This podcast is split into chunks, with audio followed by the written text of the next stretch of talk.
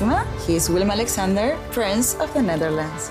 How did an Argentinian lady end up on Wall Street? That's a long story. Well, I have time. Mama, Oh, het is Maxima. ik heb er nog nooit zo verliefd gezien. Screw everyone. All I care about is you. Maxima. Vanaf 20 april alleen bij Videoland. Als ik een drag queen in vol ornaat zie, dan kan ik niet anders dan glimlachen. Al die prachtige kleren, die glitters, make-up, joh, daar word je toch gewoon vrolijk van? Nou, nee dus, want helaas werkt het voor anderen als een rode lap op een stier. Reden voor mij om een van de bekendste drag queens uit Nederland uit te nodigen om te praten over deze vrolijke, extravagante kunstvorm. Er is maar één manier om dat tegen te gaan. En dat is door er actief tegen in te gaan. Uh, dus niet toe te geven aan die polarisaties. En juist de mensen waarvan je gevoelsmatig denkt: Oh, jullie staan zo ver van mij af. Jij bent zo iemand anders dan ik. Om die te humanizen. Ja, ja. Om dus daar te dus zeggen, gewoon... maar wij zijn in the end of the day. willen we allebei eten, allebei veilig kunnen slapen. en allebei liefde ervaren. Ja. Want dat wil iedereen. Eerst even dit. Team Over de Liefde is super blij met jou als trouwe luisteraar. Ben je nou ook blij met ons? Abonneer je dan op deze podcast. Oh, en heb jij een bijzonder liefdesverhaal dat je met ons wilt delen? Laat het mij dan weten. Stuur een mail naar debbie.ad.nl of laat een DM achter op mijn Instagram, debbiegerritsen.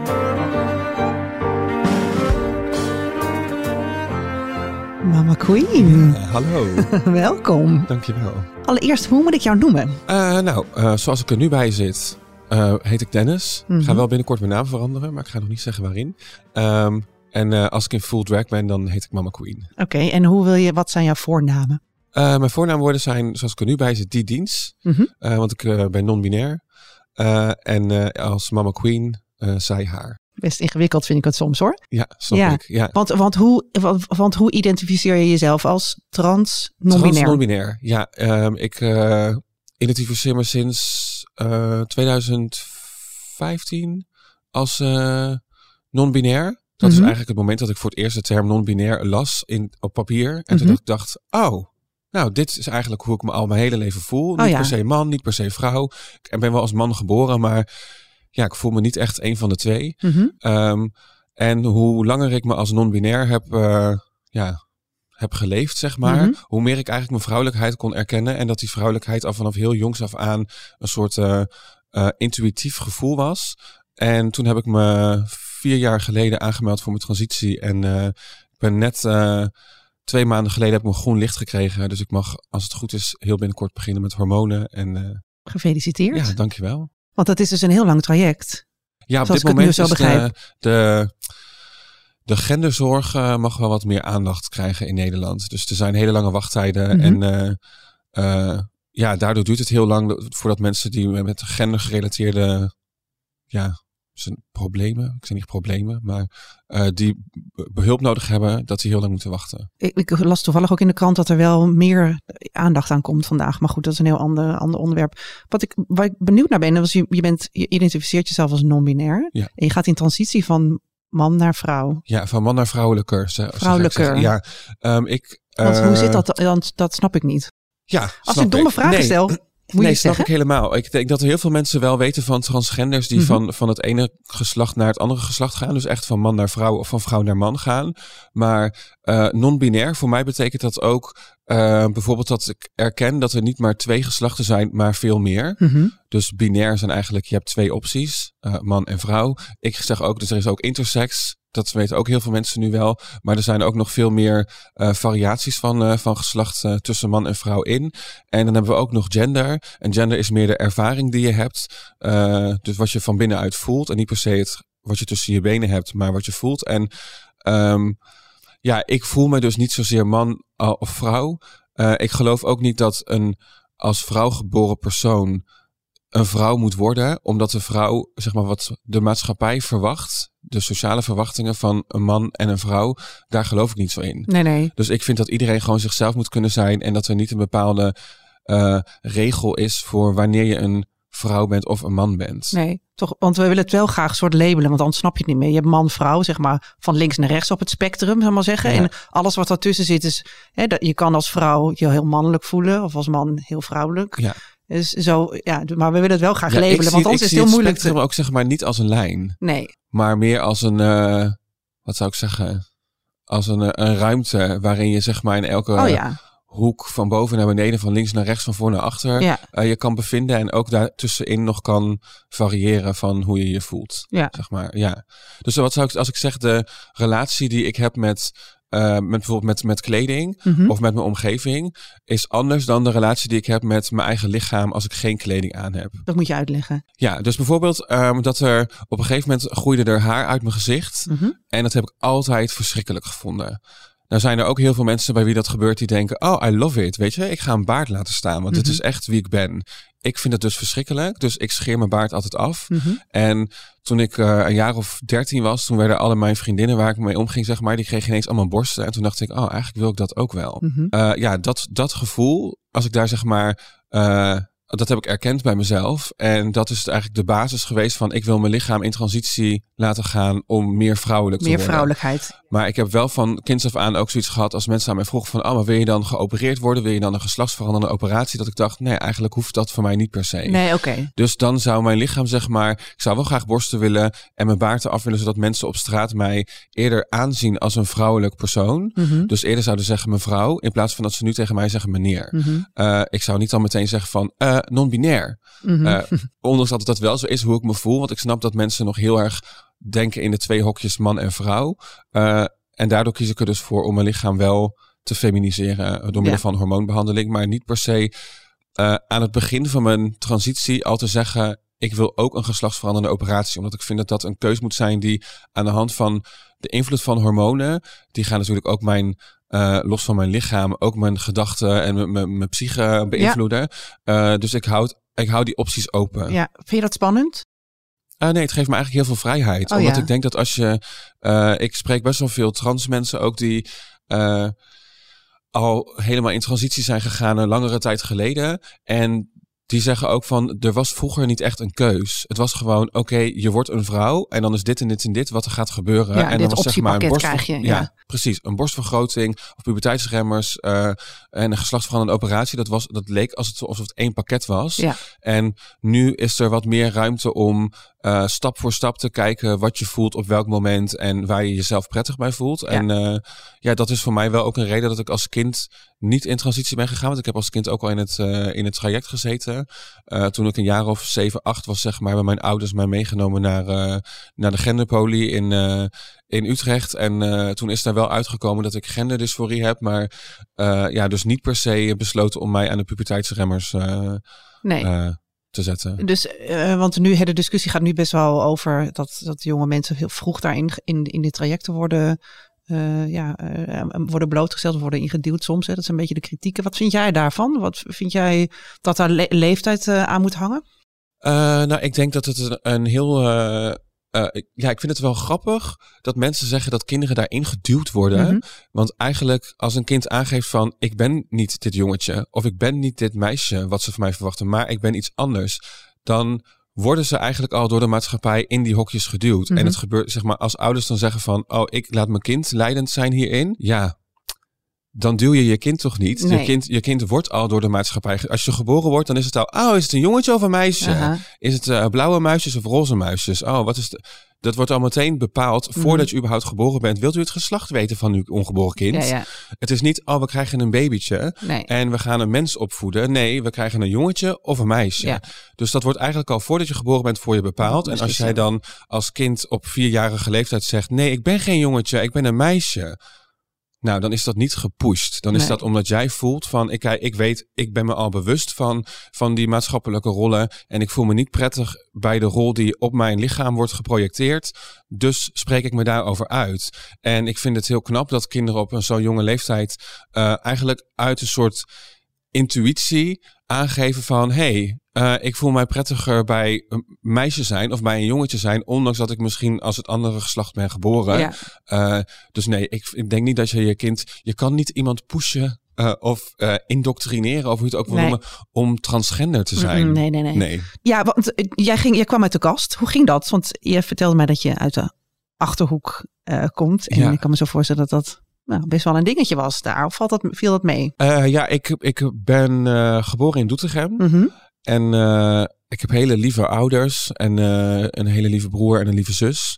Dus wat dat betreft, oh, mijn, mijn, ouders zijn wel heel, of heel christelijk. Christen hebben mij christelijk opgevoed. We hebben allebei een christelijke achtergrond en hadden qua kennis misschien niet de ja, de juiste kennis om, uh, om te weten hoe ze om moesten gaan met een kind die uh, trans uh, gevoelens heeft. Maar ze hebben wel altijd met heel veel liefde en heel veel geduld mij opgevoed. En dus ook mij naar een, ja, naar, ja. naar psychische hulp, hulpverleners gebracht. Die mij uiteindelijk naar een genderpolie oh, hebben ja, gebracht. Dus en wat dat betreft ben ik heel erg blij dat mijn ouders dat gedaan hebben. Ontzettend lief en heel begripvol. Want je zei dat je acht was. Ja, toch? Ja, ja, ja 7, 8. Ja. En uh, nou weet ik nu met de kennis die ik nu heb, mm -hmm. uh, dat die, die genderzorg uh, toen ook nog heel binair was. Ja, en dat dat voor mij dus niet goed voelde, omdat ik niet zulke sterke genderdysforie had, dat ze mij daadwerkelijk ja, aan de puberteitsremmers hebben geholpen. Al zou ik wel nu met terugwerkende kracht zeggen van nou, misschien had ik dat eigenlijk wel gewild. Want het enige wat ik eigenlijk aangaf was dat ik niet geopereerd wilde worden ja, geen geslachtsveranderende operatie. Dat heb ik als kind aangegeven. Voor de rest identificeerde ik me gewoon heel erg als een meisje. En wilde ik alles wat meisjes deden en wat meisjes mochten. En dat wilde ik gewoon allemaal. En het heeft me best wel veel uh, tijd gekost om erachter te komen. Eigenlijk toen ik in Rotterdam kwam wonen pas. En uh, op de kunstacademie zat. En daar me focuste op queer en gender studies. Uh, dat ik erachter kwam dat non-binair ook bestond. Ja, ja. En dat ik dat geef, gaf mij zoveel inzicht in hoe binair eigenlijk de hele maatschappij ingericht is. Ja, dat ik me daar hard voor kon maken. En ook met een ander perspectief terug kon kijken naar uh, hoe het is bijvoorbeeld. Want in, toen ik in de Achterhoek woonde, uh, tuurlijk, mensen zeiden altijd tegen mij, wil jij een meisje zijn? En Mhm. ja, ik werd altijd een beetje uitgescholden voor Kelly, want dat was de enige referentie die we eigenlijk oh, ja. hadden. Uh, en Kelly zat in Big Brother, toch? Ja, Kelly, Kelly zat in Big ja. Brother. En ik dacht toen heel erg, omdat het werd gezien als iets negatiefs, van nee, ik wil dat niet. En nu is het toevallig net de documentaire van Kelly is net uitgekomen. Oh. En ik heb die documentaire gezien. En? Als je hem niet gezien hebt, zou ik zeggen, kijk hem allemaal. Maar ik identificeer me heel erg met Kelly. En oh, ja. alles wat zij in haar jeugd heeft meegemaakt, zeg maar, denk ik, ja, ik can totally relate. Zeg maar, ja. Zo, zo kijken mensen naar je. En uh, ik denk dat het niet uitmaakt of je nou in de Achterhoek woont, of dat je nou in Amsterdam woont, of in Rotterdam, zeg maar in een grote stad of in een dorp woont. Dat die ignorance, die is overal. Mm-hmm. En uh, ja. Maar wat knap dat jij als achtjarige dat best wel goed aanvoelde. En dat je ouders er ook jou de ruimte gaven om, ja, om dat te ontwikkelen. En zelfs met jou naar een genderpolie zijn gegaan. Dat vind ik wel echt heel bijzonder. Ja, is het ook wel. Maar ik denk dat, dat kinderen een hele goede intuïtie hebben. Omdat je nog niet zo bent uh, beïnvloed, ik bijna zeggen beschadigd, uh, door wat de maatschappij uh, van je ja, verwacht. Ja. En doordat je gedachten ook nog niet zo gestuurd worden door wat je is aangeleerd, maar dat je gewoon nog heel erg uitgaat van, van wat je voelt ja. en waar je blij van wordt. Want dat is toch als kind van, nou, wil je buiten spelen, wil je in een boom klimmen? Precies. en ik was echt wel ook een kind die hield van buiten spelen en van gek doen en rousen. En, maar ja, ook wel van Barbies en nagelak en glitter, zeg maar. Dus dat, ja. En vond jij, vroeger had je gelijkgestemden om je heen? Vond jij, had je vrienden, vriendinnen die, ja, die, een, beetje, die een beetje op jou leken? Uh, nou, gelijkgestemde niet per se, maar het was, was, wel altijd zo dat ik vriendinnen had die het niet erg vonden dat ik als jongetje was geboren. Mm-hmm. Dus waar ik gewoon lekker mezelf bij kon zijn. En uh, ik had een, een, een, een beste vriendinnetje die ik, ja, waar ik alles mee kon doen. Mijn zusje die vond het altijd prima, heel leuk eigenlijk om met mij met Barbies te spelen. En uh, ja, in de verkleed, verkleed verkleedkist uh, deed ik ook altijd jurken en uh, hakken. En ja, dat zit eigenlijk zo jong erin. En dat kon ook eigenlijk altijd gewoon. Ja. Leuk. En hoe ging dat dan met daten vroeger in de Achterhoek? Of was jij nog te jong daarvoor? Um, nou, toen ik uh, een jaar of 18 was, ben ik voor mijn vrienden uit de kast gekomen. Dat niet dat ik op jongens viel. Uh, ik vond het wel altijd heel gek om te zeggen van, ik ben homo omdat ik dus me eigenlijk niet echt een jongen voelde. Nee. En ook altijd tegen mijn vriendinnen zei. Of tegen. Als ik dan vriendinnen had die een vriendje hadden. Die vriendjes waren dan altijd heel erg jaloers. Als die meisjes dan te veel met mij omgingen. Want ik was ook een jongen. En dan zei ik altijd tegen mijn vriendinnen van. Zeg maar gewoon tegen je vriendje dat ik een vriendin ben met een piemel. Oh ja. Want dan snappen ze een beetje wat onze relatie is. Want ja, het was gewoon, ik was gewoon vriendinnen met mijn vriendinnen. Oh man, wij zijn, als je zo uitlegt, wij zijn zo ge, zo ge afgesteld op die hokjes. Het is echt ja, bizar eigenlijk. Maar het is eigenlijk heel grappig dat ik dat toen zei dat ik dat nu eigenlijk nog steeds zeg. Omdat Ja. ik dus wel in transitie wil en wel borsten wil en een mijn baard weg wil, maar geen geslacht van een operatie. Ik ben nog steeds die, ja, die vriendin met een piemel, Ja, zeg maar. Dus dat... eh, eh, en hoe, ja, om terug te komen op je vraag hoe daten ging eh, in de Achterhoek. Nou, niet. Eigenlijk. Nee, ik, ik, toen ik zeg maar een hele lange tijd eh, viel ik op meisjes, maar dat was omdat ik heel erg gefascineerd was door meisjes en me veilig voelde bij meisjes. Eh, en het was dan, ja, ik praatte mezelf een beetje die verliefdheid aan. Oh ja. Eh, die ging dan ook heel diep natuurlijk, omdat ik dat heel dat ook gebruikte als een soort van schild om mijn, ja, om, ja, om me veilig te voelen, zeg maar. Om er een beetje bij te horen. Ehm, maar toen ik een- eenmaal uit de kast kwam, had ik wel een. eh, er was één andere jongen die zich heel vrouwelijk uitte in Doetinchem. En eh, iedereen zei ook van, ah, je moet echt Jordi leren kennen. En nou, toen hebben we elkaar een beetje leren kennen. Toen hebben we een paar keer in de discotheek, zeg maar, een paar keer gezoend en zo. Maar nooit echt gedate of een relatie gekregen. We werden eigenlijk beste vrienden daarna. En eh, ja, we hebben heel lang goede vrienden geweest. En samen ook in Rotterdam komen wonen uiteindelijk. Allebei drag gaan doen.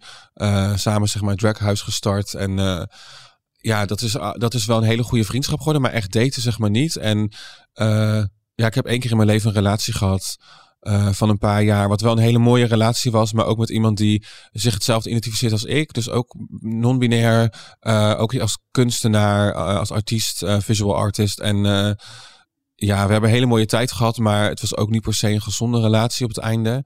Dus ja, in goed overleg zeg maar besloten om Mhm. die relatie te beëindigen. En daarna ben ik eigenlijk heb ik me aangemeld voor mijn transitie. En nu date ik ook helemaal niet meer. Omdat Je ik bent eigenlijk eigenlijk niet zo mee bezig nu. nee, ik wil me gewoon focussen op mezelf, op mijn Ja. eigen lichaam, eh, op mijn transitie. En eh, kijk, als er iemand, als er iemand op mijn pad komt die mij helemaal begrijpt en die eh, mij helemaal mezelf laat zijn en waar ik gelukkiger van word, zeg maar, dan dat ik met mezelf ben, dan, ja, dan sta ik er zeker voor open. Maar ik denk op dit moment van, ik wil mijn eigen geluk niet met iemand anders nu delen en eh me focussen op mezelf. Ja, ja.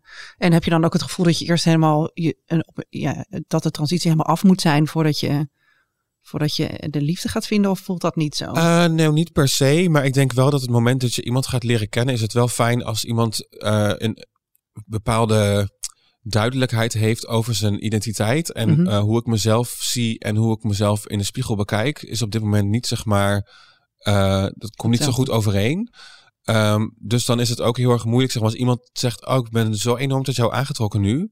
Dat ik denk, ja, maar ik ben niet echt zeg maar content met hoe ik er zelf uitzie. Nee. Of nou, wel. of misschien verandert dat nog. Dat en- gaat ja. nog veranderen, zeg Ja. maar. Dus iemand moet dan wel openstaan om mee te gaan in die In verandering. verandering, ja. En dan, ja, dus in die zin, ja, Is dat ik, ingewikkeld? ja, ik Ja. verwacht dat niet van iemand, Nee. zeg maar. Maar uh, nou, mocht iemand luisteren en denken, hey, Je kan je aanmelden. ja hoor, dat kan altijd. Hey, um, je vertelde net over de verkleedkist en over dat jij uh, dat je vroeger zo lekker in de verkleedkist aan het rommelen was. En dat je nu in Rotterdam in een huis woont. Ja. Uh, zoals je zegt, een draghuis. Ja. ja. Want jij bent mama queen. Ja, en ik ben mama queen. Nou, ik woon niet zeg maar met mijn kinderen in één huis. Dat is zeg maar een beetje de, het beeld wat mensen hebben. Ik woon nu samen met één van mijn kinderen. En ik heb twee van mijn andere kinderen hebben ook een tijdje bij mij in huis gewoond. Dus dat is wel, uh, ja, het kan wel zo zijn dat een van mijn kinderen bij mij in huis woont. Al tijdelijk of uh, voor langere tijd. Maar Want je kinderen, even voor de luisteraars, zijn niet je echte kinderen. Het zijn je nee. drag kinderen. Ja, het zijn ja. mijn drag kinderen. Dus het zijn, ik zeggen hoe dat een chosen family. Het zijn ja. niet mijn biologische kinderen. Uh, en het komt eigenlijk doordat uh, nou ja, de, de, de wereld, de maatschappij is vrij heteronormatief ingericht. Dus queerness wordt niet echt ge, ja, gevoed. Nee. Dus ieder kind dat queer is, die komt op een gegeven moment erachter van... oh, ik ben niet hetero-normatief, uh, maar mijn ouders zijn dat wel. Dus de manier waarop ik ben opgevoed is heel heteronormatief. En hoe, hoe ga ik nou mijn queerness uh, voeden? Ontdekken. Uh, en, opvoeden, ja. ontdekken, ja. Straks praat ik verder met Mama Queen over de wereld van de drag. Maar ik kan me zo voorstellen dat je nu luistert naar ons gesprek en denkt: hm, ik heb wel een vraag. Hou je dan niet in. Uh, stuur een berichtje naar debbie.ad.nl of een DM naar uh, Debbie Gerritsen op Instagram. En dan nemen we dat volgende week mee. De luisteraarsvraag. Hoi, ik word altijd ongelooflijk blij als ik een drag queen zie. Hoe voel jij je als mama queen? Dus eigenlijk is de vraag, hoe voel jij je als je in full-on drag bent? Ja, in volle glorie. In volle nou, glorie. Kijk, al, hoe zie je er dan uit? Kan je dat beschrijven? Uh, dat ligt eraan. Mhm. Mm -hmm. Dat ligt eraan wat voor een event ik naartoe ga. Mm -hmm. Want het is wel, het is ook mijn werk. Mhm. Mm -hmm. Dus het is niet zeg maar dat ik uh, als ik naar de supermarkt ga, dat ik dan denk, oh, ik moet helemaal pruiken op hakken aan, full shenanigans zeg maar, zijn. om boodschappen te doen. Ja, maar ik, die transformatie duurt wel een uur of drie. Oh, oké. Okay. Uh, en het is ook niet altijd comfortabel. De hakken zijn vaak een paar maten te klein. Ik, heb, ik hou van een corset om flink in te snoeren. En dus het is niet per se comfortabel, maar toch op een of andere manier voel ik me echt een, een superheld. Mijn eigen persoonlijke superheld of heldin. Zou ik Ja, al wat moeten een heerlijk gevoel moet dat zijn. Ja. En soms heb ik ook een, eh, een, eh, een zwangere buik. Eh, omdat ik als van kinds af aan al heel erg gefascineerd ben door zwangerschap. Ik zou heel graag zelf een keer een kind willen dragen. En ik, ik manifest dat een beetje in, Oh ja. in drag. Dus dan. Eh, ja, en Want waar haal je dan uit. inspiratie vandaan? Hoe, hoe kies je zeg maar je outfitjes? Ehm, nou, dat ligt ook weer aan het event. Dus, eh, dus het ligt er een beetje aan waar ik naartoe ga. Soms dan eh, is er een bepaald thema. En ik ben, eh, ik ben twee meter zonder hakken. Dus Mhm. dan met een hak ben ik twee meter vijftien. En ik haat hoog water. Dus het, ik moet eigenlijk altijd wel mijn eigen outfits maken. Of het wordt ja, kort en eh, sexy. Dat vind ik ook mooi hoor. Maar ik... eh, ik, ik heb een modeachtergrond. Ik heb twee opleidingen in mode gedaan. In eh eerste mbo-opleidingen en eh, daarna de kunstacademie. Dus het zit gewoon in mij om, om, eh, om te designen in mijn hoofd, zeg maar al. En eh, ook als ik bijvoorbeeld mijn Instagram-algoritme is ook heel erg modisch. Eh. Alexander McQueen was een van mijn grote voorbeelden. Mugler is een van mijn andere grote voorbeelden. Nou, die twee samen eh, op mijn eh, lange lichaam. lichaam. Ja, is, is, zeg maar, geweldig. ja, is fantastisch. Ja. En, en ik ben ook altijd wel, zeg maar, elke week ga ik naar de markt om te kijken naar stofjes. En online ben ik op zoek naar stoffen. En ik hou er gewoon van om zelf outfits te maken. Dat is echt voor mij een heel groot gedeelte van het proces van het tot stand komen van de look. Dus eh, ik ben soms wel drie, vier weken bezig met een, met een, een look creëren. Dus stel ik vind een stof, Mhm. dan ben ik super gefascineerd door die stof. Dan Ja. heb ik meteen 1, 2, 3, 4, 5 ideeën in mijn hoofd. Nou, dat wordt dan een soort van runway in mijn hoofd. Oh en ja. dan heb je die eerste vijf looks gehad. En dan komen er allemaal variaties op die looks. Waarvan ik dan denk, oh, moet ik hem met twee schouder, brede schouders doen? Of één brede schouder? Of moet ik nou dit? Of kort, lang? Moet ik Oh meer ja. stof erbij halen of niet? Moet ik met handschoen, zonder handschoen? Zo varieert dat zeg maar in mijn hoofd. En dan heb ik iets van, nou, misschien wel 40, 50 verschillende variaties van die look in mijn hoofd gecreëerd. En dan besluit ik, oké, die gaat het worden. Dan ga ik hem maken. Nou, tijdens dat maakproces verandert er ook nog wel eens wat hier en daar. Maar dan als ik het uiteindelijk op de dag zelf aantrek, dan komt alles samen. Zowel de make-up als Ja, de, ja. de look, alles bij elkaar. Dus het is wel echt een soort... eh, ja, bijna zeg- kunst. ik- Het is gewoon een mensen, kunstvorm ja, je- bijna, ja. Het is een kunstvorm. Ja, het is Mhm. echt een kunstvorm. Als je een schilderij maakt en je bent er een uur mee bezig, nou, dan vind je daar misschien iets van. Maar als je er drie weken mee bezig bent, dan ben je veel trotser op dat Ja, schilderij. mega uiteindelijk. trots. Precies, ja, omdat je er zoveel energie en tijd en liefde en creativiteit in hebt gestopt. Dus dat, eh, ja, Ja, het is, ontzettend sterk. het is heel mooi. Ja, zeker. Toch, ehm, ja, dan ben ik toch heel benieuwd naar wat, wat jij er dan van vindt. Weet je, er zijn eh, een tijdje terug wa- waren er heel veel, was heel, een enorme ophef over die voorleesmiddag met drag queens in Rotterdam. Dat doe jij zelf, eh, deed jij daar ook eh, aan mee? Dat doe jij vaak. Ja. Ehm, weet je, dat zoiets moois dan zoveel negatieve aandacht krijgt. Wat vind jij daarvan? Hoe, ging- hoe ging je daar, wat deed dat met jou? Nou, allereerst, ik vind het gewoon heel erg jammer dat mensen bepaalde aannames doen over wat er gebeurt op zo'n voorleesevent. Eh, dus wat ze zeggen dat wij een bepaalde eh, re- regenboogagenda pushen. Ideologie, of ja, precies. ideologie Ja. overbrengen. Of dat we kinderen seksualiseren of groomen of dat soort dingen. Want het Worden heeft niks met gezegd. seksualiteit te Nee, maken. absoluut niet. Nee. Nee. Ik denk ook niet dat er zoiets bestaat als een, een queer agenda. Dat noem ik gewoon de human agenda eigenlijk. Dus wij staan voor, voor inclusiviteit en voor dat je jezelf kan zijn. Alle dragartiesten staan daarvoor. Eh, en onze hele community staat daar eigenlijk voor. En wat wij doen op die, eh, op die voorlees, eh, voorleesuurtjes noemen we het. is voorlezen uit kinderboeken die ja, inclusieve kinderboeken. Dus waar niet zeg maar altijd het hoofdrolspeler in het verhaal een wit kindje is, maar het is ook een zwart kindje of een dik kindje of een kindje in een rolstoel of zeg maar andere verhalen dan, dan wat de norm is in Nederland, zeg Mhm. maar. Zodat iedereen zich gerepresenteerd voelt, omdat wij allemaal als queer mensen weten eh, hoe het is om die representatie niet te hebben. Mhm. En ook zeg maar, als ik dan kijk naar eh, de ouders die hun kinderen meenemen naar, naar deze voorleesmiddagen, die genieten zelf ook heel erg van, eh, van als ik voorlees, omdat zij die boeken ook niet gehad hebben als, als kind. En Dus- kom je dan helemaal in, in drag? Ja, kom helemaal in drag. Geweldig. Ja, wat vinden in die kinderen? Vinden natuurlijk geweldig, of niet? Ja, kijk, ik denk dat elk kind heel graag een keer naar Disneyland wil. Mhm. En die vinden dat fantastisch. Nou, Mhm. en dit is zeg maar een klein beetje eh, diezelfde fantasie uh, aan kinderen geef. Dus ik kom in een beeldige paillettenjurk met heel mooi haar, mooie sieraden. Echt als een prinses uh, kom ik daar naartoe. En dan leg ik wel uit dat ik niet altijd zo eruit zie. Mhm. Maar dat ik dat doe, zeg maar, speciaal om voor hun, om, om op te treden en zo. En uh, we doen ook af en toe een soort make-over erbij. Dus dat ze Oh ja. zelf een beetje glitters op mogen doen. Of Ja, ja. leuke haar uh, diadeempjes. En ik zeg ook altijd, die kinderen mogen komen zoals ze zelf willen. Dus die komen soms als Spider-Man, als Pikachu, als uh, Elsa van Frozen. Dus ja, die- precies. Ja. Het is gewoon kom zoals je wil in je, in je volle fantasie. En uh, ik zeg ook altijd van nou, dit is een pruik. Dus dan mogen ze zeg maar even aan mijn pruik trekken. Aan het einde ja. mogen ze me helemaal uitdrek. Uh, nou, niet helemaal uitdrek, maar de pruik van mijn hoofd halen. Of even de pruik opdoen als ze dat leuk vinden. Of mijn ketting even afdoen, mijn ketting even omdoen. Uh, ja, omdat ik gewoon zo aan, aan kids wil laten zien dat het oké is om jezelf te zijn. Mhm. En als jij je mag uiten zoals je dat wil. En als jij een roze broek aan wil, moet je een roze broek aandoen. En als jij een uh, zwarte broek aan wil, dan moet je een zwarte broek aandoen. Dus ja, het is echt niet zo dat ik uh, tegen kinderen zeg: jullie moeten allemaal van glitters houden. Of jullie moeten allemaal uh, van unicorns houden of zo. Helemaal niet. Nee, ik wil juist dat iedereen zichzelf kan zijn. ja, precies. De stelling. De stelling is, we zijn de woke-gedachte te veel aan het opdringen in Nederland.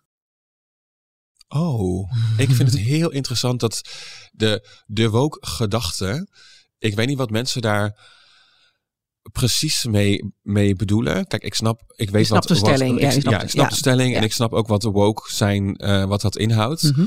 Um, maar nogmaals, woke zijn, dat gaat er voor mij over dat je intersectioneel kijkt naar uh, de ervaringen die mensen hebben. Dus uh, zeg maar dat jij, als ik in een ruimte ben met allemaal queer mensen, dan wil dat niet zeggen dat wij allemaal dezelfde ervaring hebben. Want de ene queer persoon is misschien een queer persoon van kleur. De andere is een queer persoon die niet van kleur is. Uh, ik ben zelf wit. Als ik met een queer persoon praat die zwart is, dan hebben wij een andere ervaring, ondanks dat we allebei queer zijn. En dat is de intersectie van queerness, zeg maar. En uh, ik denk als je de, de woke gedachte gaat erover dat je elke situatie vanuit een intersectioneel perspectief kan benaderen om zo inclusief mogelijk uh, een, een veilige omgeving te creëren voor iedereen. En Mhm.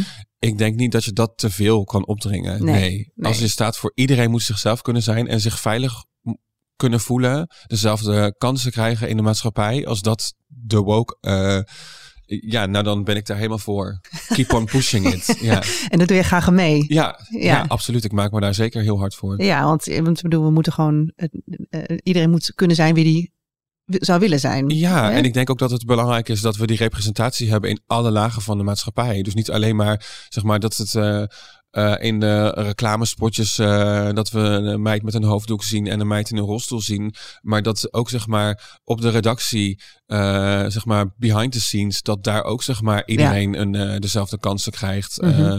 In alle lagen van de maatschappij, ook in de politiek. Ja, overal. En dat begint dus eigenlijk op scholen. Of ja, dat begint bij, voorleesdagen. ja, dat begint Bij, het, bij het onderwijzen uh, van, uh, van de volgende generaties. Want ik denk dat als, als ik me te veel focus op de, ja, op de generaties die voor mij uh, zijn geweest, die zeg maar de huidige maatschappij hebben. Ik zeg altijd, ik ben hier niet om mee te doen aan wat er al is, maar om te creëren wat nog moet komen. Mm -hmm. En wat nog moet komen is in mijn ogen een samenleving waarin echt iedereen zichzelf kan zijn. En Mhm. om dat te creëren, focus ik mij op de jongere generatie. Uh, ja, omdat ik uh, hun wil uh, geven wat ik zelf niet heb gehad. Dus de representaties zijn, zichtbaar zijn, dat queerness oké okay is, dat het oké okay is om je. En queerness in die zin zie ik zeg maar alle mensen die ally zijn van onze community, Mhm. die horen bij de queer community. Ja, ja. Dus het is niet zo dat wij zeggen van, oh, je hebt, je hebt de hetero, cisgender mensen en je hebt de queer people. Nee, want er zijn ook heel veel cisgender, straight people die queerness supporten en zeg maar. Uh, ik ben zelf zeg maar de enige queer persoon nu in mijn biologische familie. En ik voel me echt gesupport door alle hetero mensen zeg maar in, je, mijn, ja. in mijn familie. Door mijn broer, mijn zus, mijn vader, mijn moeder. Uh, ook uh, mijn, mijn ooms en tantes van een, van een afstandje, maar zeker ook wel. Dus in die zin, ja, we hebben elkaar allemaal nodig. Ja, en, ja. Uh, en ja, wij als queer community vechten wel voor die inclusiviteit, omdat we weten hoe het is om, Om buitengesloten, om buitengesloten ja. te worden. Ja. Het punt is wel, dat, dat zien we natuurlijk best wel sterk. Hè? Hoe, eh, we zien heel veel uh, uitingen. Het is, het is, steeds meer zichtbaar. De strijd is echt aanwezig. Hartstikke goed, uh, zou ik zeggen. Maar hoe meer het aanwezig is, hoe, groter de backlash ook bijna. Want, hè, want de, Ja. de, de reacties worden steeds heftiger. Ik bedoel, er zijn, deze week is ook weer een vlag, eh, eh, regenboogvlag in de fik gestoken. Ehm, nou ja, er waren demonstraties bij die voorleesdagen van extreem rechts. Het is, ja, het, ik bedoel, de incidenten, er zijn elke, wekelijks is er Ja. wel iets aan de hand. Ja. Eh, ja, word je daar nou niet eens een keer super giftig van? Of, of, of verdrietig? Of, jawel. Ik word, natuurlijk raakt het mij. En eh, ik merk al langere tijd eh, dat de acceptatie achteruit gaat. Mhm. Ehm, en ik denk ook zeker dat het belangrijk is om te erkennen wat, wat je voelt. Op het moment dat iets nieuws gebeurt, zeg maar. Dat de mensen in, eh, in Groningen eh, aangevallen werden. Of, Ja, eh, precies. nou, dat, ik was dus in Delft en daar is die regenboogvlag in de fik gestoken. Ja. Maar de volgende dag heeft ook de persoon die dat gedaan heeft zichzelf aangegeven bij de politie en zijn excuus aangeboden. Maar ik merk zeker ehm, dat het me wat doet.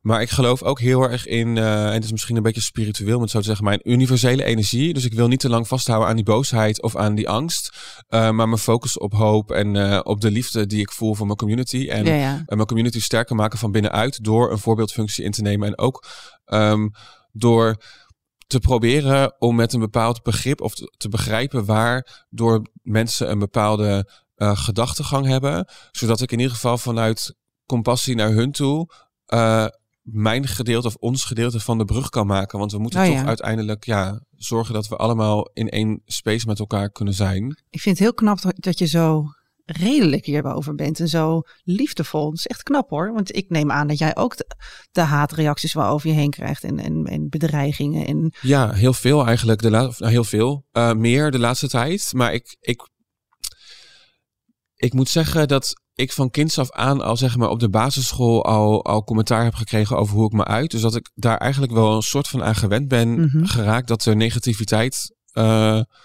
eh, om mijn identiteit heen, heen cirkelt, zeg maar. Of dat ik wel eens negatieve reacties krijg. Of dat hoe meer ik zichtbaar ben, eh, dat dat ook een bepaalde reactie opwekt.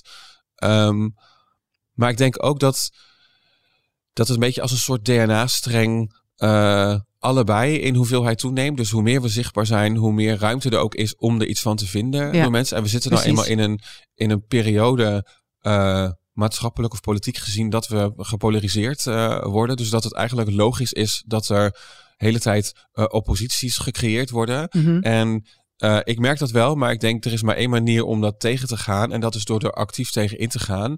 Eh, dus niet toe te geven aan die polarisaties. En juist de mensen waarvan je gevoelsmatig denkt: Oh, jullie staan zo ver van mij af. Jij bent zo iemand anders dan ik.